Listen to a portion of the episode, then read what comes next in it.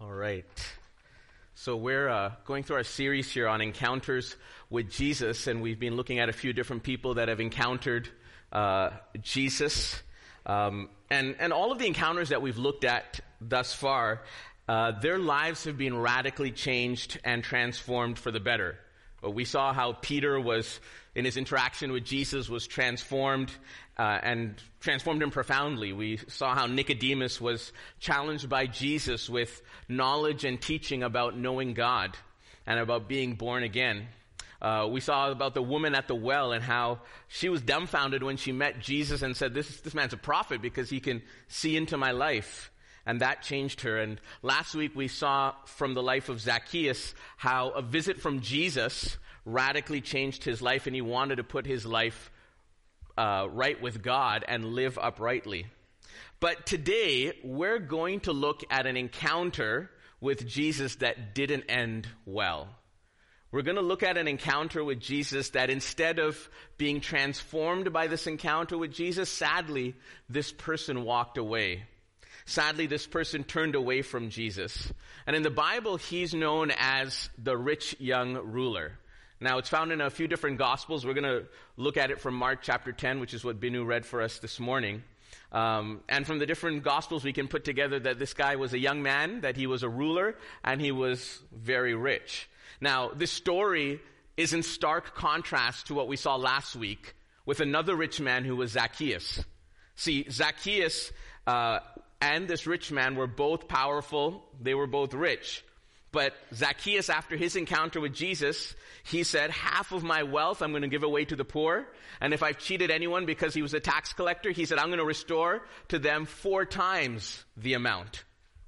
So Zacchaeus had a profound transformation. But this rich young ruler, this man who was also rich, sadly, after his encounter with Jesus, he walked away sad. And the reason we have to look at maybe this little sad story is that we have to have this understanding that not everyone who encounters Jesus is going to be radically transformed. Not everyone who comes in contact with Jesus is going to say, Hey, Jesus, I surrender to you and I want to do your will. But there are some people that will walk away. Um, that's why we need to study this encounter. We desire for our lives, I hope you desire for your life to be transformed by Jesus. But we have to realize that there are some people that this will not happen. When, when Jesus walked on this earth, he did amazing miracles and signs and wonders and awesome things.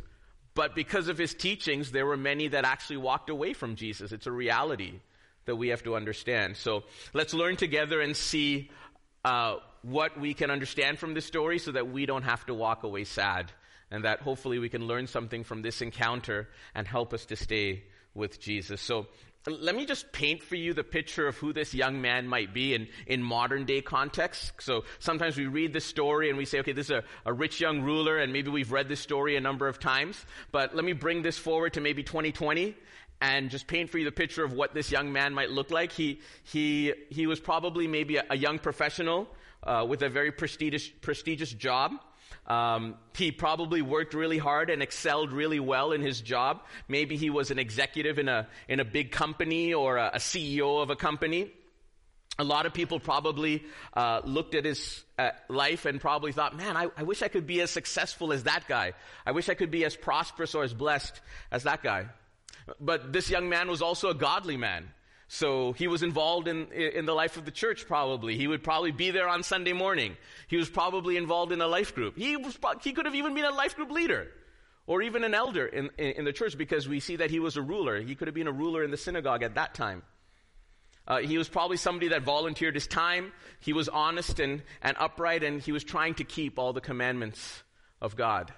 So if you think of somebody like that in today's modern day times and think of somebody that fits that description, maybe we would look at that person and probably say, man, that kid, he's got his head on right. He's got his priorities straight. He knows what he's doing. He loves God. See how God is prospering his life and his family and his job. He's doing well, right? And if you're a parent here, you would probably be telling your child, why can't you be more like this guy? Right? He, he started out very eager. We see in the story that, that he's running to Jesus and, uh, he asks Jesus a very profound question. He, he doesn't waste any time. He runs up to Jesus. He actually kneels down, so he's paying some respect or homage to Jesus, understanding that this guy's a wise teacher, a wise person, right? And he asks him a very profound question that maybe sometimes we would ask as well. In Mark 10, verse 17, it says, As Jesus was starting out on his way to Jerusalem, a man came running to him. Here's this encounter. He knelt down and asked, Good teacher, what must I do to inherit eternal life? Well, yeah, that's an easy five second answer. Let me just tell you and we'll get this all done with. Right? This is a pretty profound question he's asking here. What do I need to do that I can inherit eternal life, that I can live forever? Right? Have you ever asked that question? I think before we can answer this question of what must I do to inherit eternal life, we have to ask the question, what is eternal life? Right? Now, if you were going to live forever and ever, what would be the reason for that? What would you actually want to do? Is there a task or an activity or something that you enjoy that you'd like to do forever and ever? Maybe it's playing a sport, but maybe for an ever, ever and ever seems a little bit long for a sport, right? Maybe spending time with a loved one. Maybe it's watching TV. What's your hobby? Can you do that forever and ever? Right? Are you ready for forever and ever? Right? In another place in the Gospels, Jesus actually gives us the answer to what is eternal life. John 17 and verse 3 says, Now this is life eternal, that they know you, the only true God, and Jesus Christ, whom you have sent. See, this is eternal life. Eternal life is for all eternity to know God and to know Jesus. Does that sound intriguing and awesome to you? Or do you think, man, oh, 10 years might be good, but after that it might get a little boring? Well, this is what eternal life is. To know God and to know Jesus. For all eternity to get to know this powerful, all wise, gentle, kind, loving God. So this young man came to Jesus, and I believe very sincerely, not like some of the other Pharisees. We read some other stories in the gospel of the, the Pharisees coming to Jesus, trying to trap him in his words, trying to catch him saying something. I think this young man was really sincere before the Lord. And he came and he wanted to know God. He wanted eternal life. How about us today? Do we desire eternal life? Do we desire that relationship with God? Do we desire to know God more and more? Do we desire to know that all wise, all knowing, powerful creator who knows us intimately, who loves us deeply, and longs to be in relationship with us. See, Jesus came down to this world and died on the cross so that he could pay the penalty for our sin. And today, if you don't know Jesus, and today, if you don't know what it is to know a loving God and be in relationship with Him, I want to encourage you to come and talk to one of us. There'll be people here after the service to be able to pray with you. Because Jesus desires to know you and to be known by you. He desires to be in relationship with you. And He died on the cross and he rose again in order to provide that for us so that we can have eternal life with him. Don't walk away. It's possible to walk away. This young man did. He walked away after this encounter with Jesus. Even though he started off with good desires, he ended up walking away very sad. The young man even called Jesus good, to which Jesus responded, why do you call me good? There's no one good but God. Now, some Christians have a problem with this because, or some other people have a problem with this, and they'll, they might say, well, is Jesus saying that he's not good? Or is Jesus saying that he's not God? Right? But what I think Jesus is trying to do is he's trying to get the young man to think carefully about what goodness actually is. Because it's what actually transpires in the rest of the conversation. He, he doesn't ask the young man directly and say, he doesn't ask if he thinks that Jesus himself is good. He doesn't ask the young man whether he himself, the young man, is good. But rather, he causes him to think by making the statement, only God is good. Right? Mark 10 and verse, verse 18. Only God is truly good. Because if Jesus is God, and if Jesus is also good, then what Jesus is about to say next has great value. Can you see that?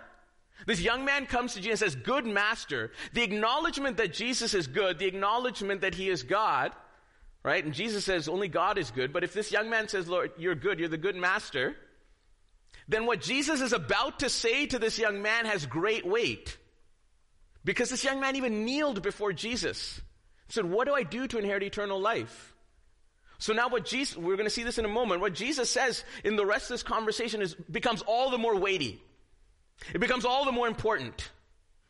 It becomes all the more crucial to this whole interaction. But I think if, if we ponder about this thing about goodness, we can ask ourselves, what is true goodness? Now, in the summer, we went through the series on the fruit of the Spirit, and we talked about goodness as an aspect of God's character. But I think Jesus also wants the young man to consider what are the implications of acknowledging that God is good? What are the implications of saying and acknowledging, yes, God is good? Because what does that mean for my life? If God is good, then what does that mean for the decisions, the changes, and the surrender that I need to make if I recognize this aspect of God that He is good? Jesus asks, why are you calling me good? If the young man sees Jesus as good, and that is a divine quality, then what does that make Jesus? It's actually an affirmation of his divinity. And I think finally, another thing we need to think about is how do you live up to this goodness? Because we're going to get into another conversation right now, right?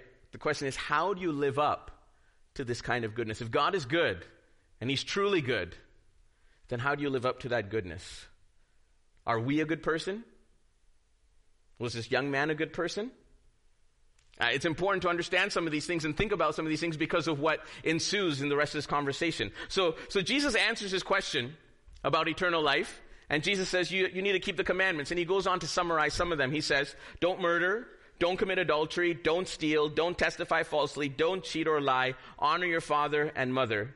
Jesus summarizes these commandments, and I think he's summarizing them with a hope that the young man might acknowledge, yeah, I really fail. Anyone here, if you read through some of these commandments, can you say, oh yeah, I'm good? Right? I, I have no problem. I've done all these things. Well, Romans 3 verse 23 says that we all have sinned. We all fall short of God's glorious standard. But this young man, how did he answer? Mark 10 verse 20 says, Teacher, the man replied, I've obeyed all these commandments since I was young. In essence, what the young man is saying is, I've been good, I've been a good boy. Do I get the prize now? I've done all of these things from since I was young. Can I get eternal life now? But what he's missed is the fact that there is a huge gap between the goodness that he perceived and thought and God's goodness. Because he came and said, Good master, and Jesus clearly said, Hold on. There's one person that's good, and that's God. Do you understand that, young man? And then he goes on to this conversation and says, you gotta do this and this. And the young man says, hey, I'm good. I've done all, I've been a good boy, Jesus. Now can I get eternal life? And he still hasn't gotten the message. He still hasn't seen that there's this huge gap between what he perceives as good and what the goodness of God actually is. He missed the biggest clue when Jesus from the very beginning said, there is none good but God. He wasn't following along in the conversation, right? I hope you're following along with me. Are you all with me here? Okay, don't lose track here. So th- there's this big gap here. I- instead of saying, Jesus, I'm a failure, he said, Jesus, I'm pretty good. Can you let me in, please? Instead of saying, Jesus, I need you. Like some of these things he says, anyone here, you've not lied before? Anyone here, you haven't honored your, you always honored your father and mother for your whole life? Like, that's a pretty tall order there.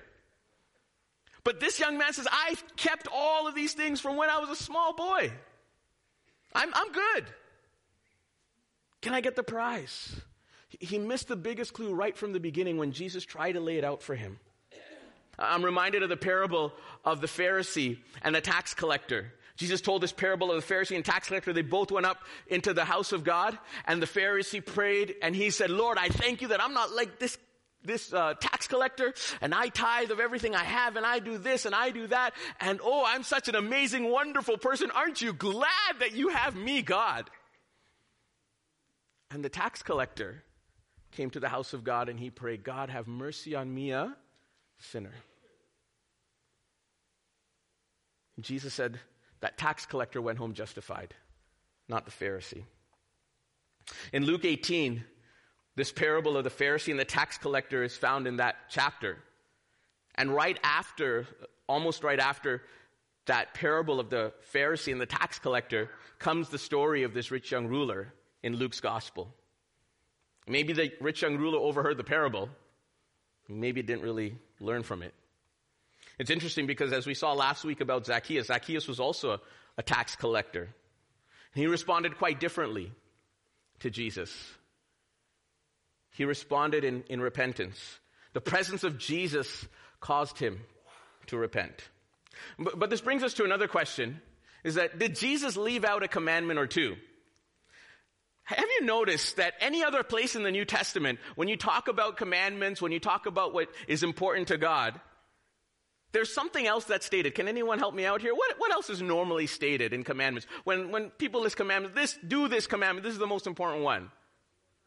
Love what? Love the Lord your God and? And like, see, even you all know that, right? It's, it's, it's something that's very common. We've read this. We all know that. So why did Jesus leave those two out on this list? It seems quite apparent. Matthew chapter 22 verse 37 to 40. See, the, the rich young ruler didn't bring this up. Jesus didn't bring this up. In another place, when a Pharisee came and Jesus replied, You must love the Lord your God with all your heart, all your soul, all your mind. This is the first and greatest commandment. And the second is equally important love your neighbor as yourself. The entire law and all the demands of the prophets are based on these two commandments. But for some reason, these two commandments, which seem to be the obvious ones to mention, like when you ask the question, what should I do to inherit eternal life? Tell me, would you go with these two commandments or the list that Jesus gave? Help me out here. What do you think? You probably go with the two commandments, right? Like th- these two commandments of love God and love others seem much more apparent to inheriting eternal life instead of do not kill, do not. Now, those are important as well, too, right? I'm not down, downplaying those. But there's so many places where here even it says that the entire law and all the demands of the prophets are based on these two. The, the question that the young man asked about eternal life, remember we said eternal life is about knowing God, knowing Jesus. So why did Jesus leave out these two commandments? I think Jesus knew the heart of that young man. And I think if Jesus included these two commandments, he would not have been able to reply and say, Yes, Master, I have kept all of these things. But I also think that the reason he didn't include these two commandments was not because Jesus wanted a verbal response of, Yes, Master, I will do this, or Yes, Master, I've done this. I think the reason why Jesus didn't include these two commandments is because of the, the thing that Jesus was going to ask next. Because Jesus was going to ask this young man something really difficult to do that would be a reflection of A, his love for God, and B, his love for others. So I'm going to skip ahead. We read that verse uh, in the story. Jesus says, sell every, there's one thing you're lacking, sell everything you have and give to the poor and come and follow me. It's a tall order, but it was a reflection, it would be a reflection of his love for Jesus. And giving all of his possessions to the poor, or selling it, selling it and then giving that money to the poor would be a reflection of his love for others. And so Jesus didn't want a verbal answer to say, Yes, I've done this all. Yes, I have kept these two commandments. No. What Jesus was going to challenge him was say, Hey, can you do this? And actually, by doing this, you are fulfilling and responding to this. What Jesus wanted was not a verbal response, he wanted an actionable response. What Jesus wanted to see was, as they say, the proof is in the pudding. He wanted to see an actual response here. Because he says here in Mark 10, verse 21, there's still one thing you haven't done. Go and sell all your possessions and give the money to the poor, and you will have treasure in heaven. Then come, follow me. See, it wasn't about Jesus listing the two commandments. It was about the young man showing and demonstrating his response to these two commandments. Sell all your possessions so that you can follow me was an act, is an act of love for God. Later on in this story, we read in verse 28, Peter goes to Jesus and he says, Hey, Jesus, you know, we, the apostles, we've sold everything to follow you. We've given up everything to follow you. Jesus now was challenging that young man to do the same thing and to give his money to the poor in order to show his love for others. Was he up to the challenge? Sadly, his encounter with Jesus left him sad. He couldn't love Jesus with all of his heart, with all of his soul, and with all of his mind. The question now is what about us? Are we up for this challenge? You know, Jesus doesn't leave us alone in that, and he didn't leave that young man alone either. Look at what it says here, and I'm just showing you the second part of Mark 21. You know the first part of Mark 21 says? It talks about Jesus' genuine love for that young man. It says there, looking at the man, Jesus felt genuine love for him. Do you remember when we talked about Peter and Jesus gave that look to Peter and it just broke Peter? I don't know. I think this was a similar look, right?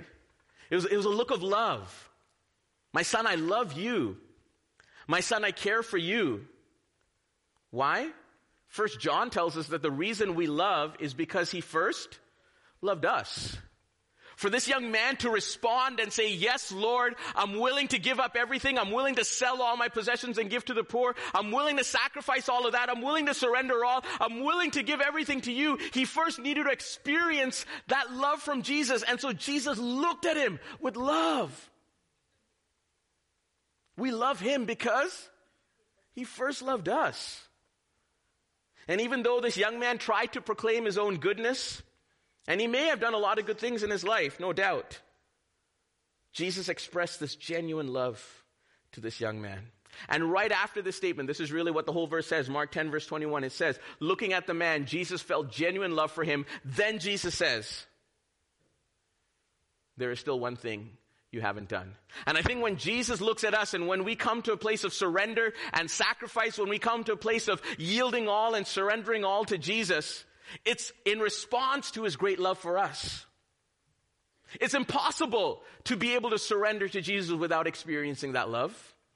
It's impossible to be able to say, Lord, I surrender all. Lord, I give all. Lord, I'm willing to sacrifice. Lord, I'm willing to sell all my possessions and give that to the poor and follow you. It's impossible to do that without an experience of love. Jesus is so kind and gracious and loving. You know, our response of love is in response to Jesus' love for us. Jesus looked on him with love, compassion, kindness, and I also think hope. I think Jesus had hope for this young man because he asked him to do something that he doesn't usually ask everyone to do. How many times do you think Jesus asked someone to do something this big? This was a huge request. This was a huge ask. And I think the bigger the request, the bigger the ask, the bigger the potential. The bigger the ask, the bigger the way God wants to use that person. So here's the question. What is God asking you? What is God saying, my son, my daughter, surrender to me, give this up, and let me tell you, the bigger the ask, the bigger the request, the bigger the hope the bigger the potential. This young man had so much potential. God wanted to use this young man, and he said, Sell everything you have and come and follow me. We're going to look at another encounter later on in this series about a man that was, was healed by Jesus, and he begged Jesus and said, Can I follow you? And Jesus said, No, don't. This young man was given the opportunity come and follow me. Oh, it was a big price that he had to pay. It was a big ask. Oh, but I think there was so much hope there. Sometimes we think, oh, God is asking me to give up this thing, and God is asking me to give up that thing, and God is asking me to do this thing, and God is do- asking me to do that thing, and we lose sight of two things. We lose sight of the person asking, and we lose sight of the motive of that person asking. And let me tell you, both those two things are love. The person asking is God, and the Bible says God is love. And the motive behind that ask is also love. God is asking because He is love, and the reason He's asking is because of love. And He's saying, My child, can you do this? Jesus looked on that young man with love. And Jesus being the embodiment, the personification of love, said, my son, can you do this? Can you give up this? And I believe God is asking us today to surrender all. I believe God is asking us today to yield to Him. I believe God is asking us to come to Him just with open arms and say, Lord, here I am, whatever you're asking me. And it's not that it's going to be something that's hard and difficult to do because we realize it's asked by a person of love because God is love and it's asked by a motivation of love.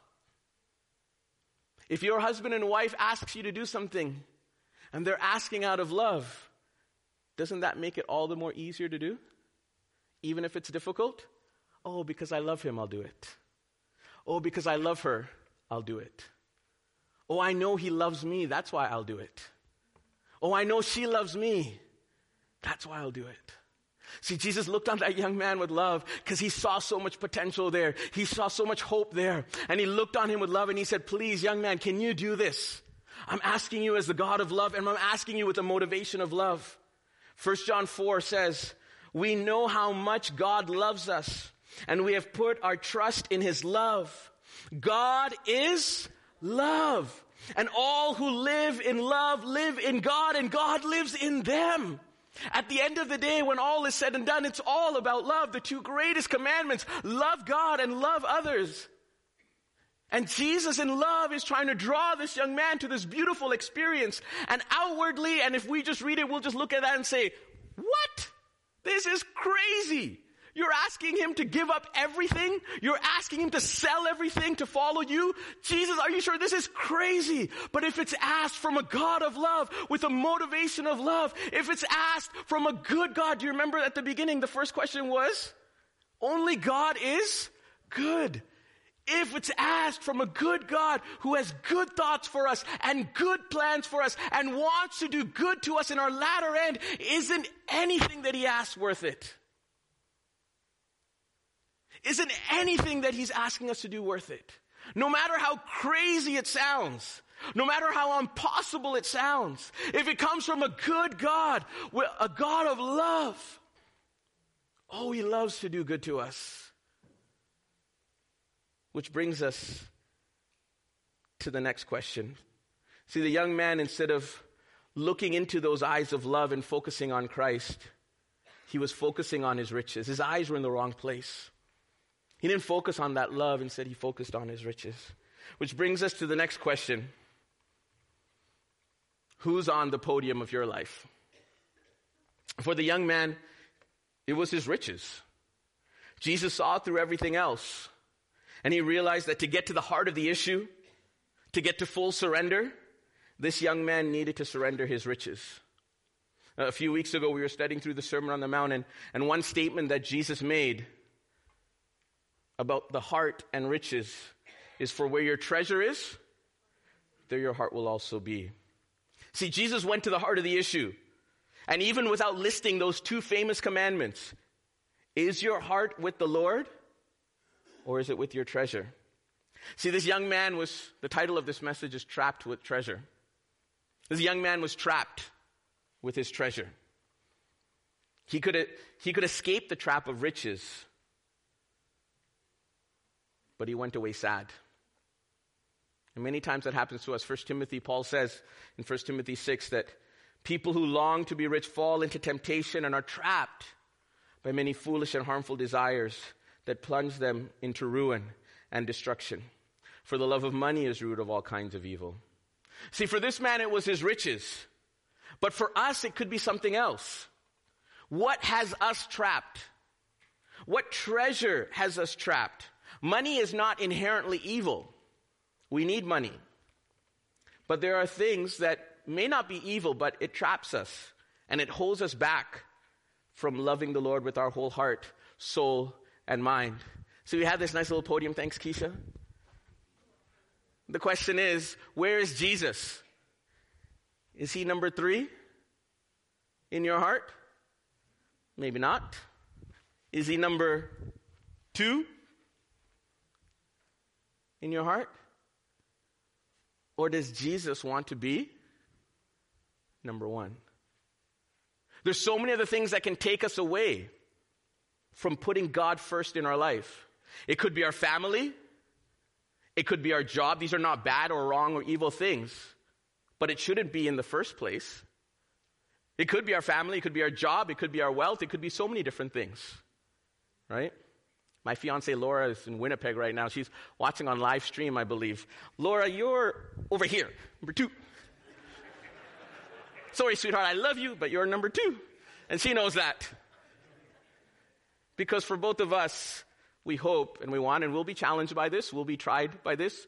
I know the Lord will test us with this, is to make sure that Jesus is number one. So is he number one? Or is he number two? Or is he number three? Maybe he's not this high. Maybe he's down here. Or maybe he's down here. Or down here. Or down here. Or down here. No way. I hope I, I, I amen to that. No way. See, it could be our family, it could be our job, it could be our education, it could be our reputation, it could be our identity, it could be our past, it could be our talents, it could be our ministry, how we serve the Lord. It could be our volunteer work, it could be our leisure time, it could be our own time, our friends, our entertainment, sports, hobbies. What, comes first in our life? See, our values and what we deem to be important will reveal what's really first place in our heart. There was a man named Ryan Callis. He was a surfer and he was an artist. And the Lord gifted him to be an artist for the glory of God. But he also loved music. And he was part of a group of people that they would pray in order to give generously to others. And on the fifth week that this group got together, the leader of the group challenged them the other members in the group, to find something in their life that would be difficult and challenging to sell, and to sell it and give the money away.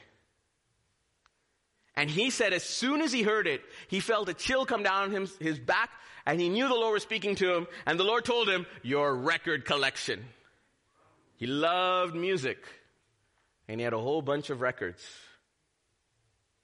But he took those records and he went and he sold it, that Sunday, there was a need that had come up, and he knew right away, this is what I need to give to. And he gave it. And he said it was such a freeing and liberating experience. Again, there's so many different things that it could be.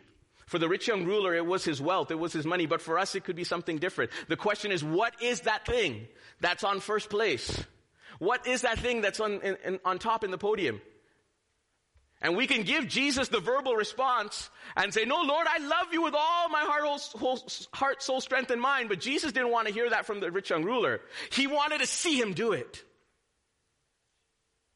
Jesus wasn't happy with just acknowledging that commandment. I think that's why the commandment is not even listed. Because we can all do that. We can all say verbally, yes, Jesus is number one. But is he? Oh, our actions speak way louder than our words. And we'll be challenged. And there's times that we'll fail. I know I failed many times to put Jesus in the first place. And that's when I need to come back to Him and say, Lord, I failed. Lord, please forgive me. Lord, help me to put you back in the proper place that you belong. So, so, let's go back to the initial question he asked What must I do to inherit eternal life. I think I would challenge the young man on this point. Here's the question Was he really concerned with eternal life? Are we really concerned with eternal life? See, our decisions, our actions, our conduct, our priorities will reflect our values and what we hold important. At the beginning of this conversation, he was concerned with eternal life. At the end of this conversation, what was he concerned with? His money. Can you see how that changed and how the truth actually came out of his heart? See, at the beginning, he asked this wonderful, profound question. Good master, what should I do to inherit eternal life? Tell me and I'll do it. And Jesus gave him a short amount of things and he said, Lord, I've done it. I'm a good boy. Can I get the prize? But at the end of the conversation, he wasn't concerned about eternal life, he was concerned about his wealth. That's the challenge that we have today as well. We can say we're concerned about eternal life, but are we really? Is there something else that's more important? Mark 10, verse 22 says, At this the man's face fell, and he went away sad, for he had many possessions. If we're focused on the things of this world,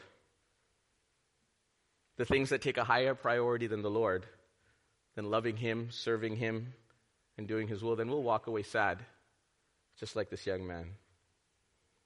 And this might be something that's very hard.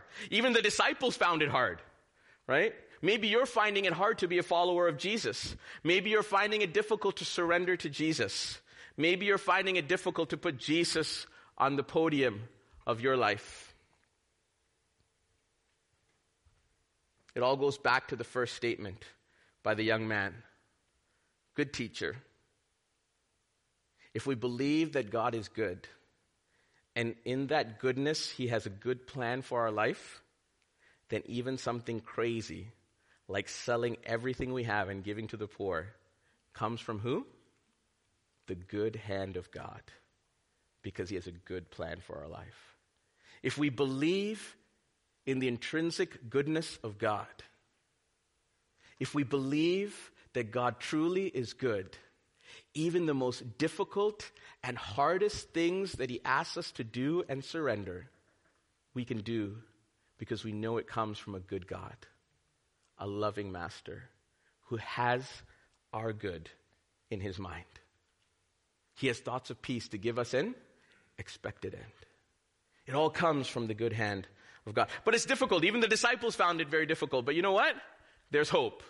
Do you know why there's hope? Because Jesus makes the impossible possible. Jesus said it was easier for a camel, like, Jesus, this is a great metaphor here. I love this. Jesus said it's easier for a camel to go through an eye of a needle. Can you imagine that? A camel to go through an eye of a needle than for a rich man to enter into heaven. But praise God that what's impossible with men, with us, is possible with God. Mark 10 verse 26 and 27. The disciples were astounded. They were shocked. Like, Lord, if this is the case, like no one's going to be saved. Lord, if this is the case, where are we all going to end up? And Jesus says, Jesus looked on them intently and said, humanly speaking, it is impossible, but not with God. Everything is possible with God. Whatever situation you find yourself in today, let me tell you that God specializes in the impossible. If you feel like today you've never given your heart to Jesus, you've never committed your life to Christ, and you're thinking, this is so hard, this is so difficult, I don't know how I'm going to do this. I've heard this message over and over and over again. I've heard the message of salvation over and over and over again, and I can't do this. It's hard. Let me tell you, you're in a good place because Jesus specializes in the impossible. And if you find yourself struggling to surrender, and if you find yourself saying it's hard to follow Jesus, it's hard to put him in the first place in my life, let me tell you, Jesus gives us hope because he specializes in the impossible. And if you're going through a difficulty and a trial today and you're finding it difficult to trust him, to surrender to him, to yield to him, realize that God is with us. Realize that Jesus makes the impossible possible. So trust him surrender to Him. Let's keep our eyes on Him, not on other things. And He'll make the impossible possible. For us to inherit eternal life with a good God who cares for us, loves us, and wants to know us, that desires to be in relationship with us. I'll close with just a story of a man named David Dale Davis. He was often called D.D. Davis he was very much like that rich young ruler. Ravi Zacharias, some of you have heard of Ravi Zacharias. He is the founder of Ravi Zacharias International Ministries and has traveled all, the, all over the world, going into schools and universities especially, and speaking uh, in very hostile environments. And he's a great apologist, a defender of the faith. Ravi Zacharias, years and years ago, decades ago, he was flying back from India and he told his wife that he saw the need that so many people were asking questions and he wanted to train to become an apologist. At the time, he was a professor and the head of a department, but he felt that God wanted him to start a new organization in Christian apologetics. And his wife said, We have three kids. How are you going to do this? And he responded and he said, You know, if somebody gave us $50,000, then I believe God would guide us. It was, it was 1983, and it was a lot of money at that time. He told her, Don't tell anybody, don't even tell your parents. He had to give one year's notice, so in August of 1983, he resigned or gave his notice. In November, he was speaking at an event in, in Ohio. About 250 people were there.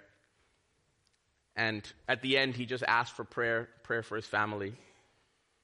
After the event, a man came up to him and wanted to speak to him.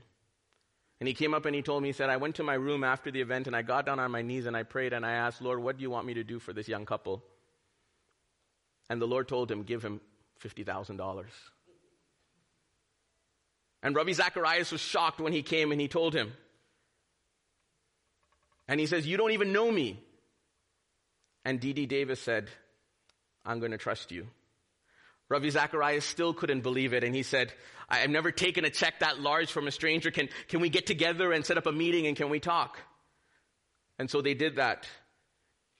And he shared his calling to be an apologist, to, to take the gospel into hostile environments. Ravi Zacharias said, quote, I want to go to those who are haters of the gospel and have questions. And D.D. Davis said, You know what? I never went to school. I ran away from home when I was 18. I will stand behind you. Go do it. And for the next 18 years, D.D. Davis supported Ravi Zacharias International Ministries. He didn't want anything in return, not even a phone call. He would sit and listen to Ravi preach like a father listening to his son, and he would just give him a nod. He even gathered other businessmen to come and support Ravi Zacharias and his ministry. When he passed away, when D.D. Davis passed away, his daughters came and, and asked Ravi Zacharias to preach at his funeral. He was also a big supporter of Gideon Bibles. He was always giving Gideon Bibles out. A few days after he died, his chief accountant called Ravi Zacharias and introduced himself and said that he was the one that managed all of his funds and his accounts. And that accountant recounted the verse to Ravi Zacharias and said, You remember where it says, where a man's treasure is, there his heart also is. And he asked him if he had been to Davis's home. Apparently, it was a small, tiny little bungalow in Youngstown, Ohio. The driveway was so narrow that it couldn't even, he didn't even have room for two cars. He didn't even lock his house because he said if anybody wants it that bad, they can take it.